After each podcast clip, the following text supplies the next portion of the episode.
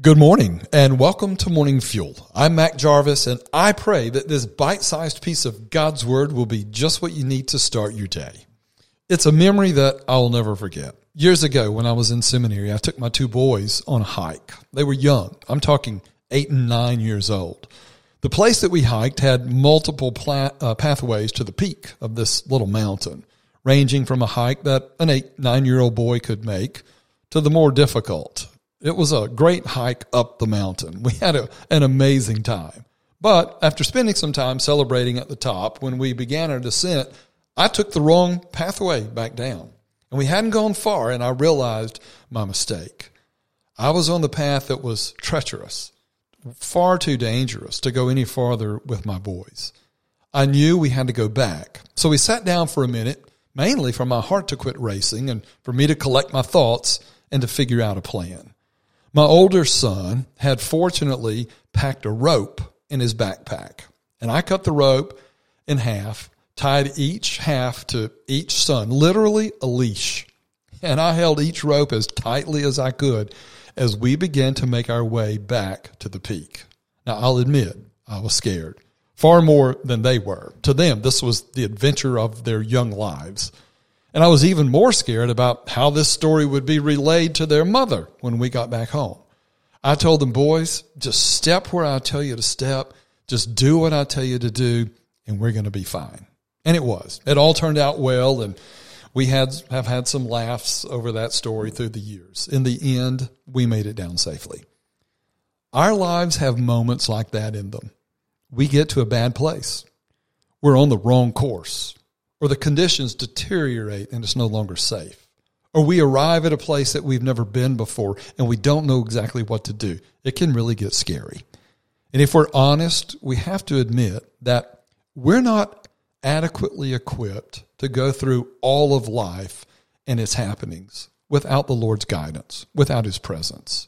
He created us to follow Him. And we are guaranteed times when our own strength, own knowledge, own wisdom will not be enough to figure out the wisest decision or the next step. But God offers to guide us in our lives all the time, in every season. Listen to Psalm 32, verses 8 and 9. God is speaking there, and he says, I will instruct you and teach you in the way you should go. I will guide you with my eye. I love that line. I will guide you with my eye. This is the Lord saying, I see what you don't see. I've gone this path before. I know where you're going.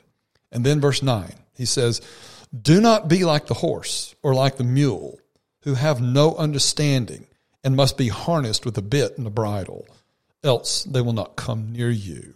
In other words, don't do it alone without the Lord. You'll turn out to be like an animal that has to be guided with a bit in its mouth. Let the Lord guide you. And if we will let Him, He will guide every step every time. How do we do that? How do we let the Lord guide us?